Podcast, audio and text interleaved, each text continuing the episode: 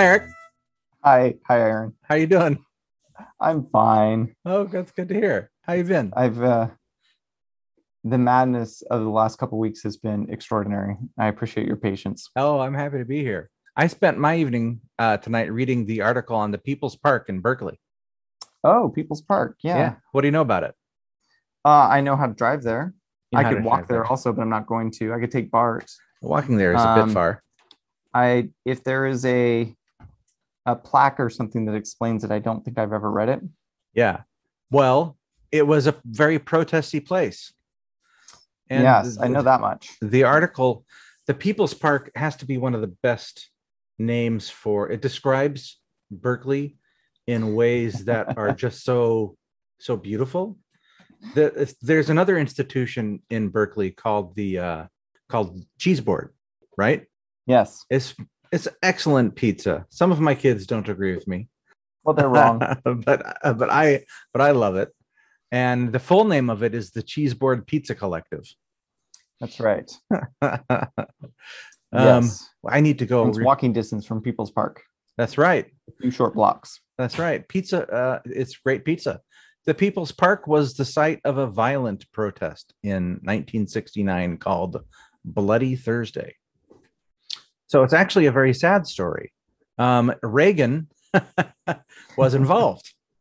Was he president at the time, or, or governor? I mean, he was governor, and he called the Berkeley campus.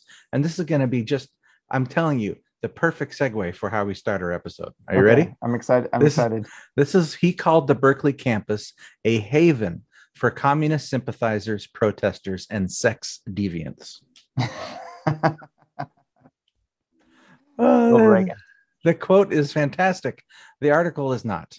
People they used shotguns to break up the Oh my gosh. to break up the the riot that happened there. It was kind of during the Vietnam era, and there was pro- it was a big protest thing. There was a park they wanted to plant. It was very kind of hippie kind of thing where they wanted to put in a bunch of gardens and have it be very communal and kind of stuff. And uh, yeah, and there were there were protests and they got broken up. A guy died and another one was blinded. this argument hasn't really ended. I seem to remember hearing something during the pandemic about a new plan to put up some high density housing in People's Park. Yeah. They put up fencing to do some seismic testing. Well, let's see. Actually, I just started reading that without first figuring it out. But there's been activity there, even as recent as 2001, something called Defend People's Park. Um, so it's an interesting place, and it it kind of we know our show Face and Hat is kind of um, has Berkeley in its like subtext in many ways, right? Yes, most of our original considered titles included Berkeley in the title. That's right, because we love it. We do. It's where we live, or adjacent to it, depending where- on how you count. All right. Emily Kaplan in the Washington Post on September 27th, 2020, Run published an article called The Rise of Liberal Latter day Saints and the Battle for the Future of Mormonism. And in it, she wrote the following paragraph Oh no. You're going to start here, huh? Yeah. Okay, let's hear it. when I attended Sunday services in Berkeley, I saw attire you'd be hard pressed to find in Latter day Saint services in the rest of the country. From flip flops to tank tops, multiple men in attendance wore beards, which were, are prohibited for missionaries and on BYU campuses, and are controversial in many other Latter day Saint circles. And in another conspicuous flouting of the norms, the newly elected leader of the elders quorum, the ward's organization of priesthood holders, wore shoulder length hair. It was a hard run campaign, Aaron. Thank you for your vote. um, okay. First of all, this is fantastic. I love that. Um, oh, I should let people in. in. That's you. That's me. I am I am the conspicuous flouter. um, and we've established that your hair is longer than mine at the moment. Yes, it's been getting longer. Like like at some point there's a maximum length hair can be, right? Where hair is falling out at a rate where it can't get any longer. Oh, I that's haven't good. that point yet. I feel like there's some philosophy there, but I don't know what it is. um, it's an excellent article, and it does indirectly cite you as a flouter of norms, and it's about I liberalism. just want wait. Can I just say real quick that I don't consider myself a flouter. Okay, I just haven't cut my hair. Like there's no flouting going on. It's just uncut. There's been a pandemic on. I don't know if anybody is aware of this at the Washington Post, but a lot of people haven't been getting their hair cut. um, that's great. Um, why is Berkeley an important place? You know, I've heard this said that we are kind of like a um, we're the leaven, right? We're the salt. Um, we are the pollen. Jesus didn't use that one, but a lot of people pass through Berkeley on their way to other places. And people often leave our ward changed, at least according to the testimony they give on their final fast Sunday. I think we're good for the church because I don't think, I mean, you look at the early leadership of the church, somebody like Joseph Smith or Brigham Young, and, and although both of them tried to build Zion of one heart and one mind, they weren't really people who embraced monolithic thinking. Um, this article, which we've chosen to focus on, talks about the rise of the liberal Latter day Saints and the battle for the future of Mormonism. Yeah. I, one comment on the title, real fast. Sure. Uh, I don't know this. Um, I did interact with Emily briefly on Twitter, though I didn't identify myself as the conspicuous flouter. uh, but I will say, as like a former journalist, you can never assume that the person who wrote the article had anything to do with the title. So that may not be her title. Just throwing that out there. Uh, fair enough. But go ahead. Go ahead. You're you're you were headed towards a point. Well, my point is that what I want to talk about today is the word liberal. Liberal. This is the word liberalism. It's 17 syllables, so you need to say it a little bit longer. It's so liberal. So it's specifically the contrast and the schism and the division that this article portrays. And in many ways, I think portrays accurately, but also I think is something that needs to be confronted in some ways. Yeah, But- possibly demolished. and also I should note that we're not the first podcast or Mormon thinker people to talk about this article at No, length. we've let it mellow quite a while, even though we are close to a number of the people who are cited in it. yeah we're going to talk a lot about um, one of my favorite people in the world here in this article do you think that's is that what we should do i mean i actually don't know how we should proceed Yeah, two of my favorite people are in this article, and Okay. they're identified by name there. So I don't think we're violating anyone's privacy. I mean, Matt went on to be on our local NPR station to talk about this article in a call in talk show for, I think it was a half an hour. okay I don't think he got the full hour, if I okay remember correctly. that's fa- i actually didn't know that i'm wondering if we could put a link to that in the notes we can definitely put a link to that. Okay. We're talking about Matt Marostica, who is one of the best people on the face of the planet, in my opinion, in my humble opinion. He was probably wearing flip flops. He was probably wearing foot flip flops, and he was the he was my bishop when I moved into the ward. Oh, was he? Mm-hmm. Yeah, 2010. that makes sense because you moved in a little bit later than us. That's right. And um, I was his clerk for during that time. Why is he quoted in this article so much? Uh, because Uh, I think Matt has a couple advantages in terms of representing the quote liberal unquote Mormon. Um, a, he works at Stanford. Um, B, he's an accomplished professional person with a an impressive CV. Um, C, am I doing letters or numbers? I think I'm at C. Sure. Uh, he's well spoken, and D, perhaps most importantly, he's very good friends with and now related through marriage uh, with Peggy Fletcher Stack, who is perhaps the most accomplished religion writer in an American newspaper focus who f- focuses a lot of her writing on the Latter Day Saints. so he's already been quoted in the Tribune more than once. So I think for a lot of reasons, he's really easy to find if you're looking for a person who meets those criteria. And he's an easy person to, for uh, all the stereotypes of the liberal mainstream media to respect. That's a great answer. I'm going to rattle off for you some terms. Look, my thinking about how to approach this conversation is a bit scattered.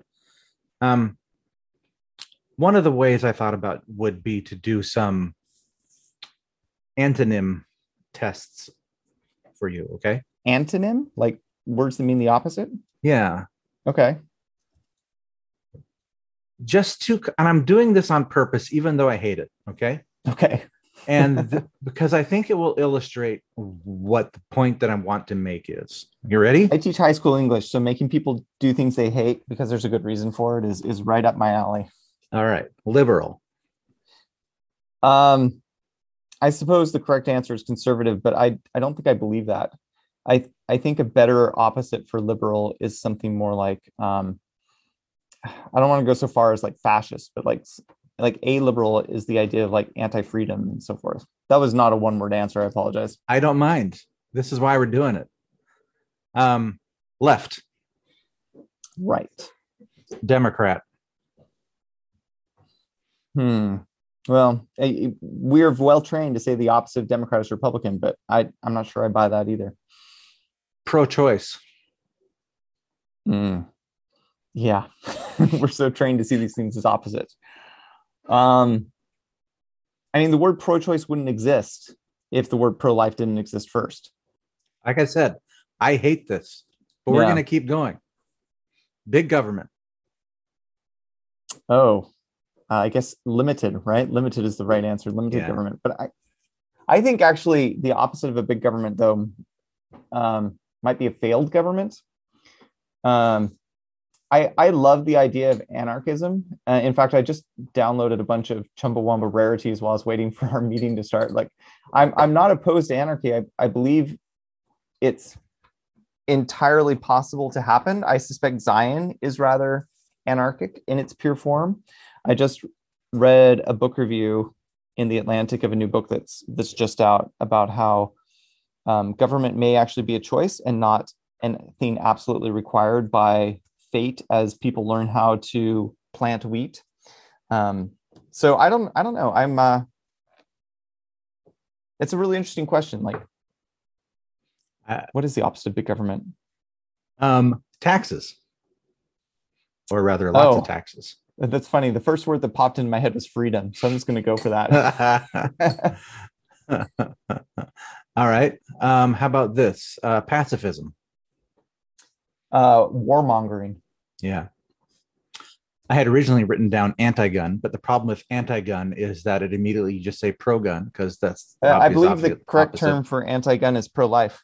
Oh, okay. that feels really political, but I'm I'm taking a minute just to try to catch up with it. um, uh, atheist.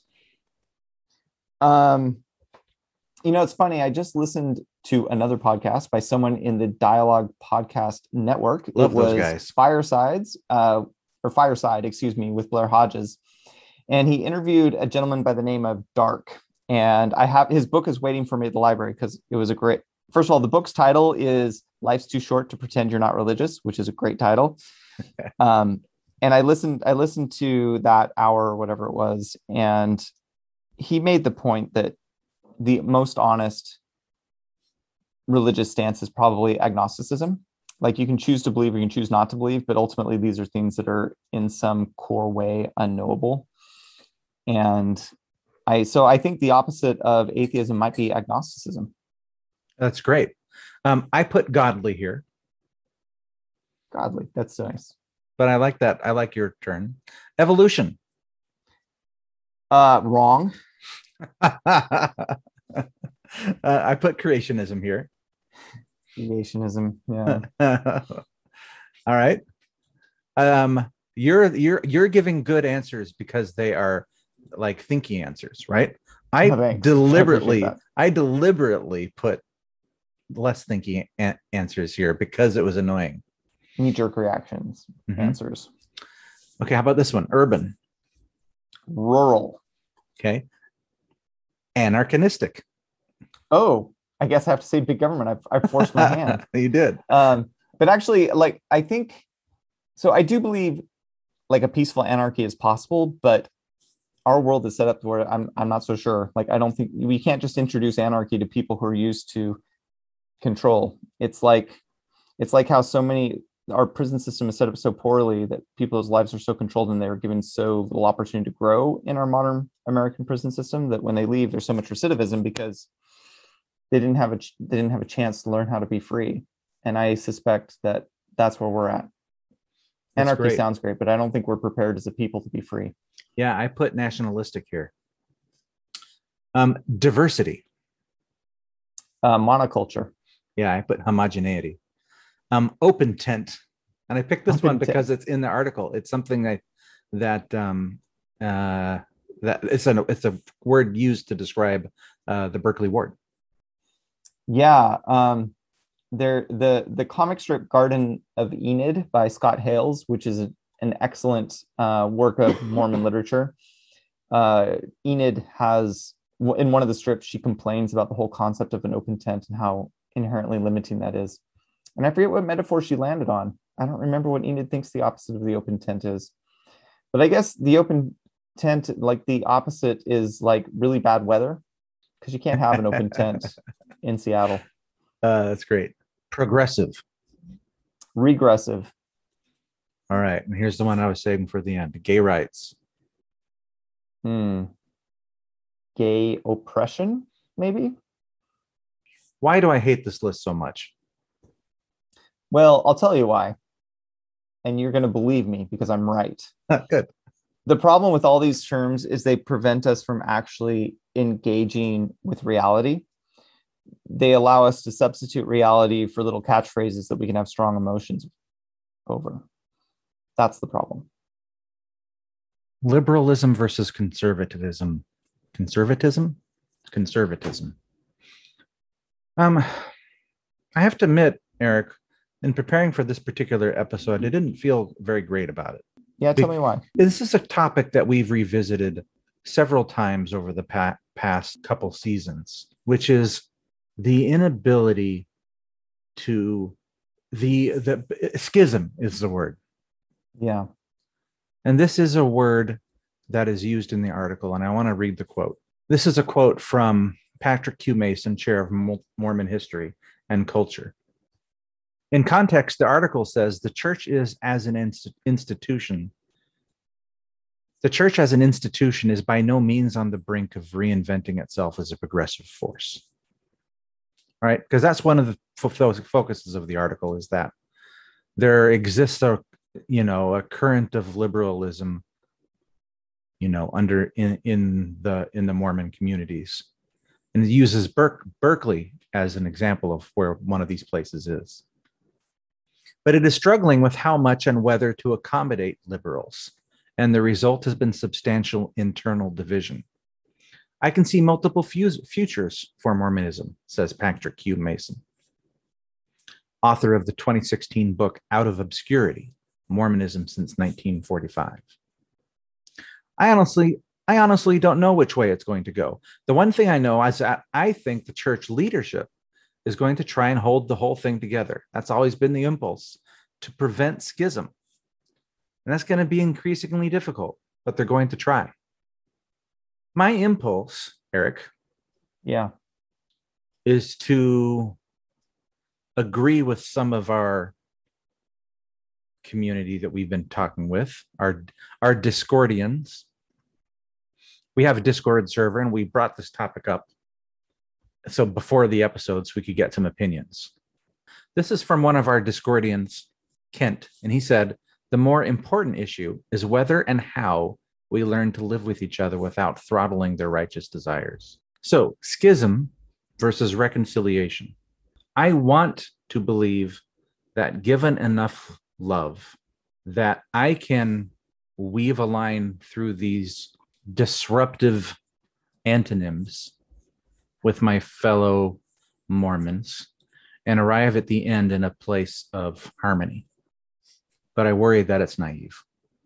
I think it's good to worry it's naive because naivete would suggest that you don't have to worry about it and everything will work out fine in the end. And I think that sort of Panglossy attitude is a mistake. I think anything takes work. I also suspect the two main drivers of that move people out of the church are one, um, a lack of love within themselves, and two, a perception of a lack of love within the church. One of the great things about the Berkeley Ward is how much everybody cares about each other. And we have very progressive Sunday school lessons, probably more than any of the other wards I've ever been in. But I still feel like we're careful to avoid schism. And that's probably good. But I don't know, man. Is it when I look at this issue list of antonyms, there's stuff in here that I don't really care about. Okay. Urban versus rural, right? Um, that's fine. You know, less taxes, more taxes. This is stuff we can work on, right? But some of the stuff really matters to me, right? Gay rights, diversity, right? And I see issues like this, and it's hard for me to ever really think that um that it's hard for me to it's hard for me to see hope that we won't continue to get talks to, that are divisive. And i just don't know what to do. So help me yeah. out. Is there any well is, what, what what this is where this is the tone that i had when i was kind of preparing. And one of the reasons i wanted to to state my feelings about this is because i know better I know that there is there's reconciliation and love and we'll get to a better place at the end. But I just wanted to be frank at this point. Yeah, I think we have all the tools we need. Um and some of the questions that I don't know the answer to and and maybe aren't mine to answer are um do we have the will within leadership to push us in a direction of charity. Um, we have a lot of great writing on use that would be very useful in solving these problems, but there's very little way for people to access it. Um, there is a lot of diversity in the church, and, and like one thing that I think is one of the great drivers of liberalism within the church. Uh, and let me define liberalism as I see it. Okay. Um, so, so I think of liberalism in kind of two ways. One is sort of the founding of America way, where the idea is we need to increase the uh, number of people involved in running things, and um, and there needs, in order for that to happen, there needs to be a great openness to ideas. There needs to be a great um, push for a greater education for the people generally and so forth. Now, obviously, the founding fathers fell short in many ways, but they set up a system in which the world could become more liberal. More and more people were allowed to vote. More and more people are allowed to hold office. More and more people are allowed to be educated. Uh, as time goes on, the system is overall expanding. That's my first thought of liberalism. And my second thought of liberalism is an application of this idea that all knowledge is good, which to me is also a very Latter day Saint idea. If all true things are valuable, and if some things are true, such as all people are worthy of love, worthy of respect, um, deserve to be heard, then it is natural that as we embrace truth more and more thoroughly, that we will also embrace people more and more thoroughly. So I see those as, as two really tied concepts. And I think one of the great drivers of liberalism in the church is the missionary program. Uh, sending out teenagers on missions um, has always been an insane thing to do and will remain an insane thing to do until the end of time. But one really important thing it does is it gets every single one of those missionaries the opportunity to understand a broader view of the world to understand people that they otherwise never would have met to actually serve people to actually you know get down on their knees and wash some feet and i think that the missionary program has the potential to make us see the rest of the world better and more thoroughly and more accurately Now, two years is not a, not a long time. Like I feel very closely tied to Korea, but I only lived there two years. Uh, my language has atrophied a lot. Um, it's not like it's not like I'm some kind of expert on Korea it, or anything like that, but my capacity to see a larger percentage of the world as fully human was definitely impacted by my serving a mission. And I, I don't know if anything else in my life that really compares to that. And I hope I've learned the lessons from that. And I've and I'm a lot more open to people in the world.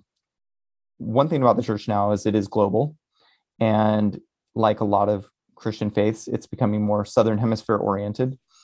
And if we in America, with our petty little disagreements and our, our conservative liberal divide, are going to grow up and be fully Christian, we need to recognize that it's not just our dumb little arguments, but the world is a lot bigger than us. That is really kind of sideways from the points you were driving toward. But I, I think those are key to solving things like how do we how do we make the church more open to um, and by the church I mean like the American Latter Day Saint Church Yeah. to the kinds of diversity that come up when we're arguing liberal slash conservative. Is there a way to heal this schism without compromising on the issues that we care about?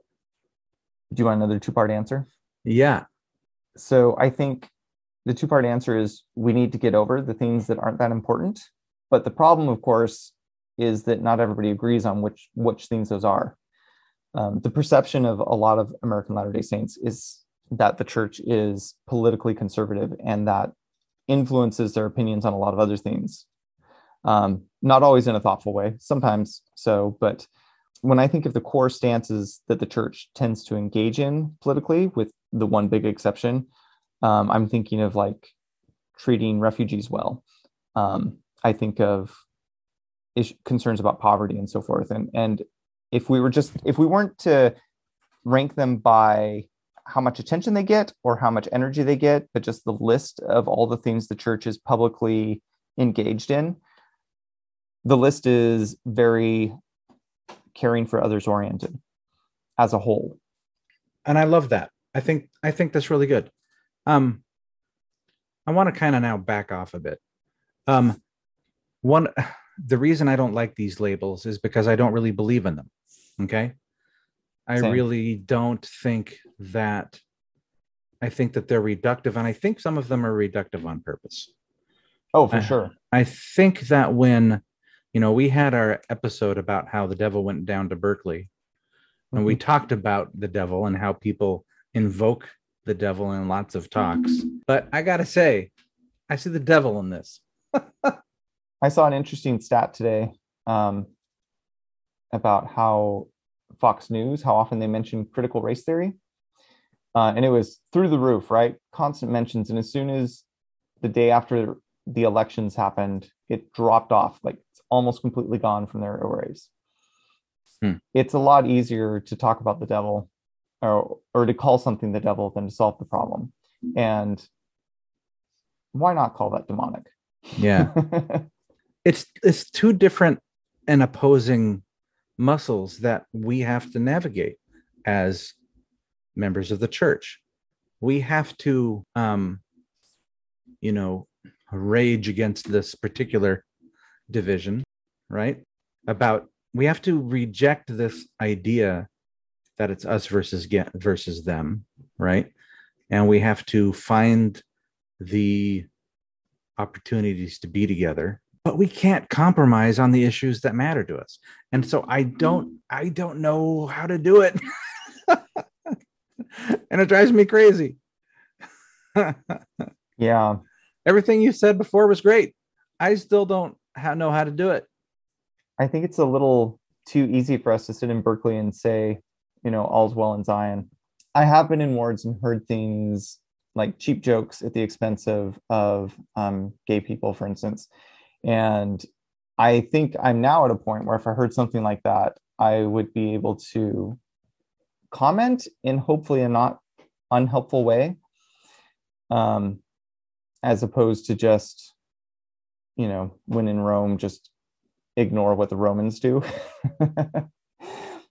but I I think that if you really have a testimony of something, you have a responsibility to stand up for that thing. Yeah, that makes sense. I mean, at the end of the day, the answer is just keep on keeping on, I suppose. But well, I, I think another thing that needs to be said, and and social media can make this a little easier, and I think it's one of the reasons the church is always promoting hashtags. But sometimes people just need models. If you have, uh, if if you've lived in a particular town in which you have never heard anything nice said about a group of people ever, you don't really know how to say such a thing or to um, or even to reject that sort of thing. Models models are really important. And i i think that that is one of the roles that the berkeley ward has played historically.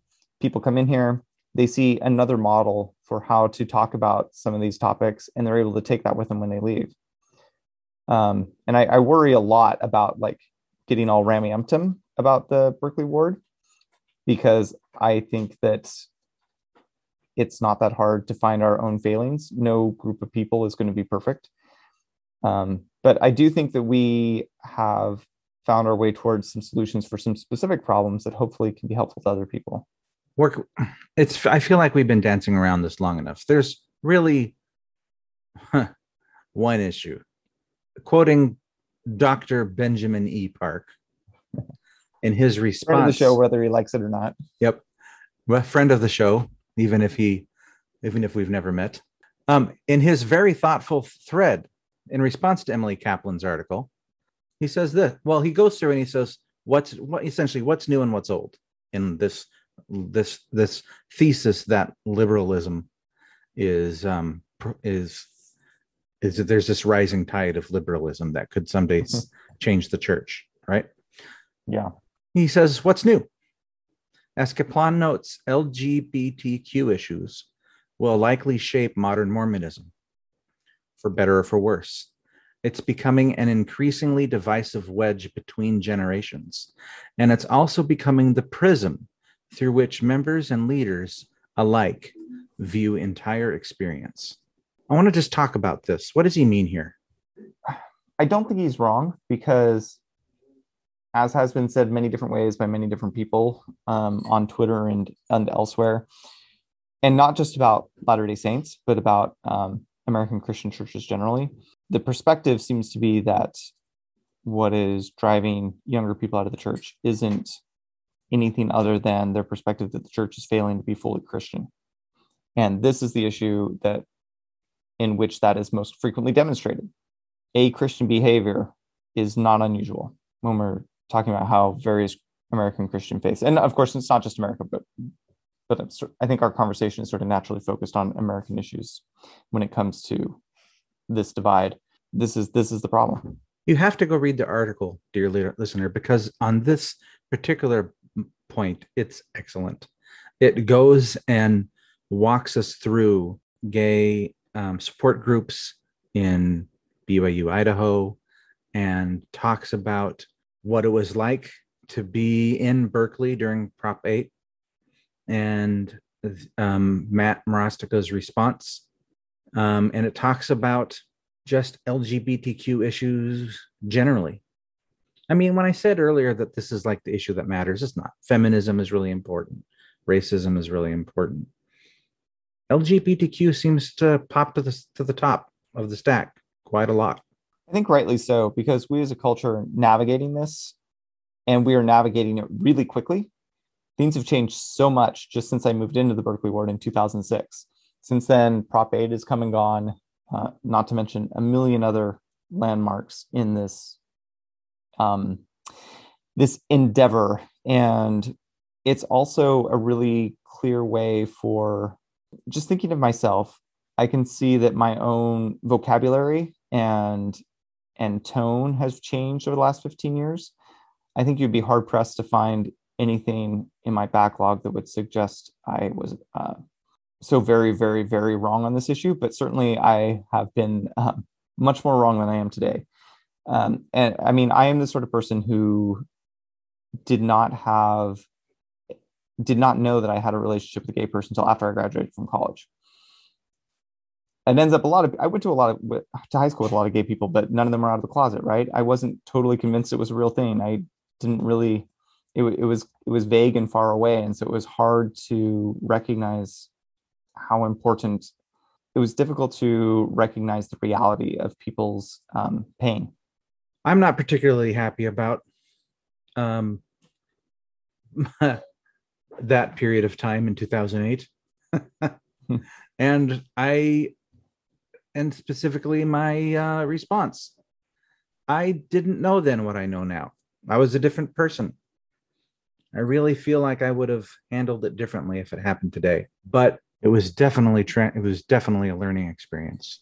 Yeah, I think it forced a lot of us to look at the mirror for the first time, or not even in the mirror, just look at the world and look at real people in a different way. Because uh, we were about to take an action as voters that would impact people's lives.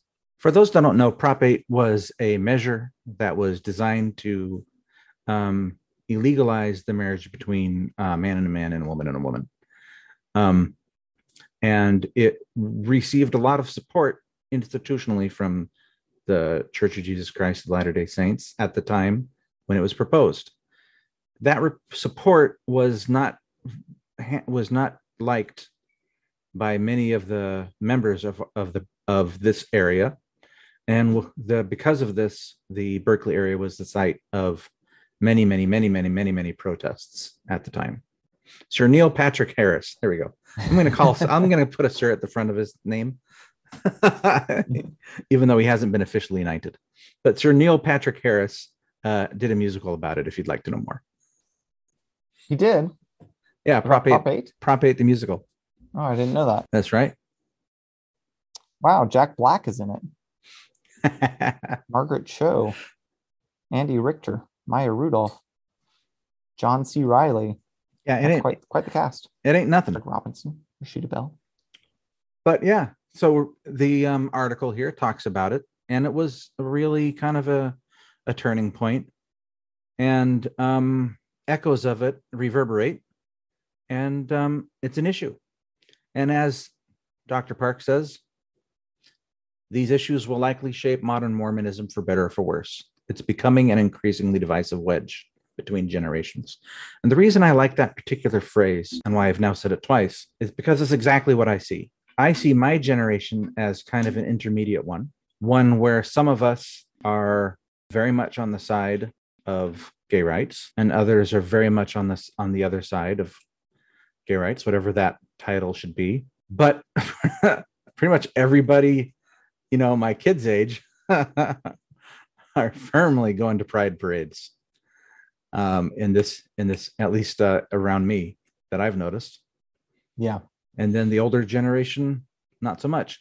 I see what he's saying a general a generational divisive wedge. And it's becoming the prism through which members and leaders alike view the entire experience meaning that people stay or go just based on this issue. Certainly seen it. I mean, this this issue does make it harder to um to do apologetics, right?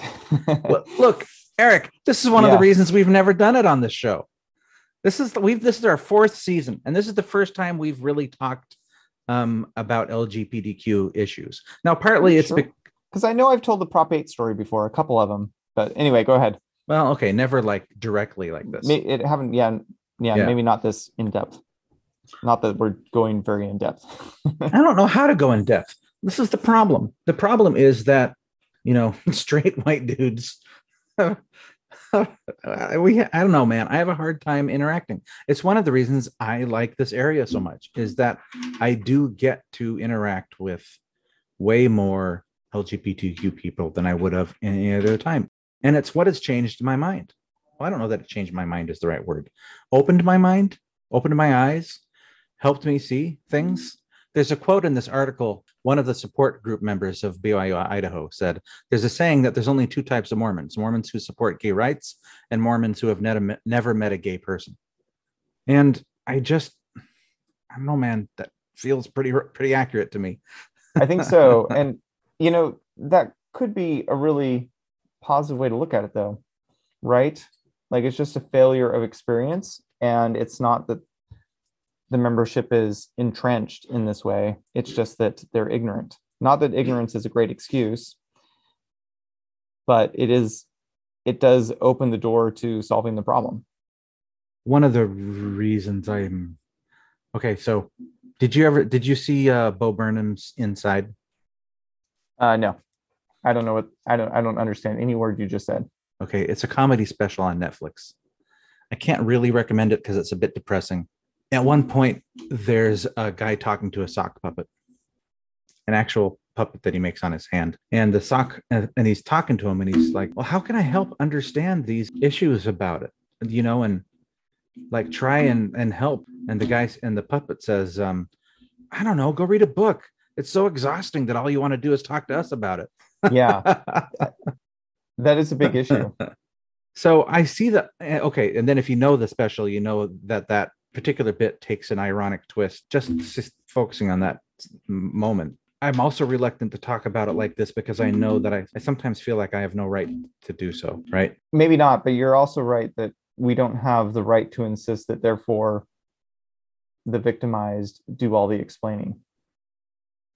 I would have voted no on Prop 8 now, given the Same. experience Yeah. that I've had. I was extremely torn at the moment. Um, I ended up voting for it for reasons that are not at all satisfying to me now. And I, I felt terrible about it from the very moment. I I wasn't sad that it failed or it, it did pass. No, it passed. It, it just got passed and then it long. got thrown out That's or right. something, right? I, I like to believe it didn't pass. That's that's how. it's what were what were we thinking how could that ever possibly have been a justified thing to do it wasn't. I think the problem was I didn't have time to like completely think through it because I had managed to avoid thinking about it because it raised ancillary questions that were even more difficult. And Prop 8 forced the issue. And by the time I finished thinking about it, it was too late. like i made jokes a, a little bit with some of my friends and they were like deeply uncomfortable and i didn't understand why and i just look back at it and i just think you're just an idiot but we're in a better place now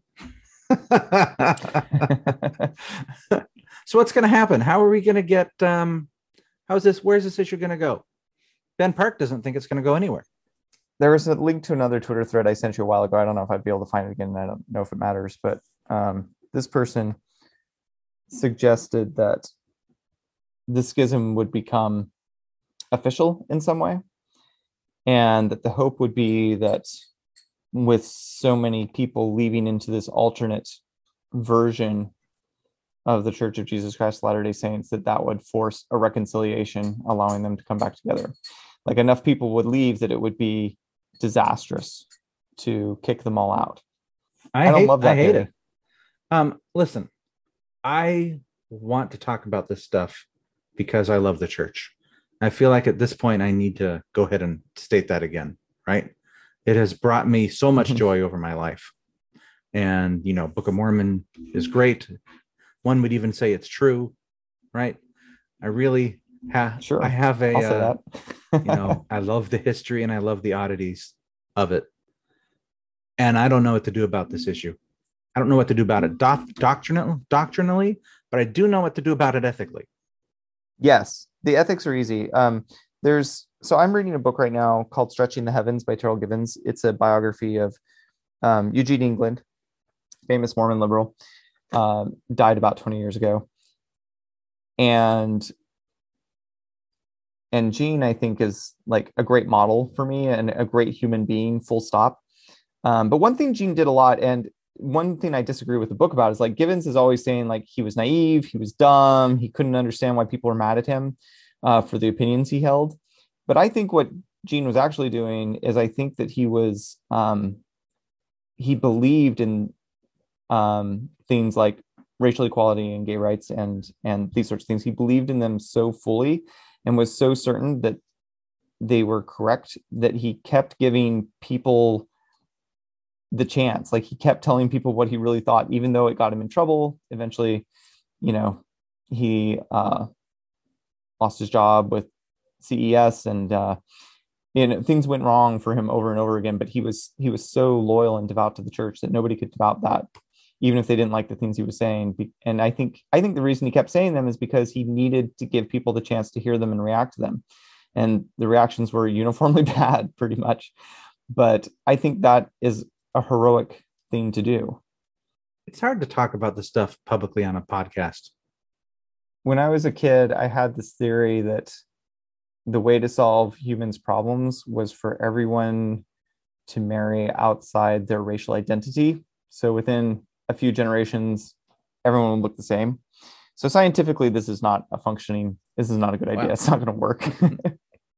but um, but even if like it was like uh, an enforced thing to try to like solve racism, and we're all gonna we're all we all buy into it. Um, like it it still wouldn't work scientifically. Like, but um, my mom, I later found out, thought that uh, I guess I had mentioned, I don't ever remember mentioning to my mom, but my mom was pretty convinced that I would eventually um, uh, bring home someone of an exotic race, so to speak, um, as my potential spouse. And my mom spent a long time like trying to be ready for that.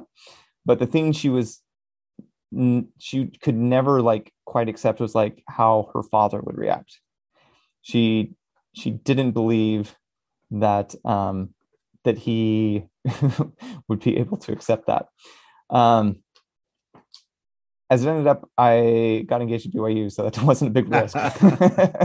but um, but uh, but I think about that sometimes. Like my grandfather was a good man. Um, I don't know if he ever met a black person in his life. Um, I grew up I grew up in the same county where he spent almost his entire life. And there was one time where the Weekly Reader came out and it was about Martin Luther King Day, and we were actually probably wasn't about Martin Luther King Day. It's probably just about the civil rights movement, but it probably came out in January. But that was before every state had approved uh, Martin Luther King Day, so it probably wasn't officially that. But anyway, um, we were talking about this and the teacher was talking about it and she's like oh wait a second. She could tell we weren't getting it like something wasn't working. I, I don't i remember what she said. I don't really remember what we said or what my thoughts were at the time but she said i can tell you guys aren't getting this. And she realized like oh it's because because you guys have never met a black person. And my friend jeremy said no that's not true. We know we know victor. Victor was a kid in the other fifth grade class. And she's like victor's mexican. Oh no.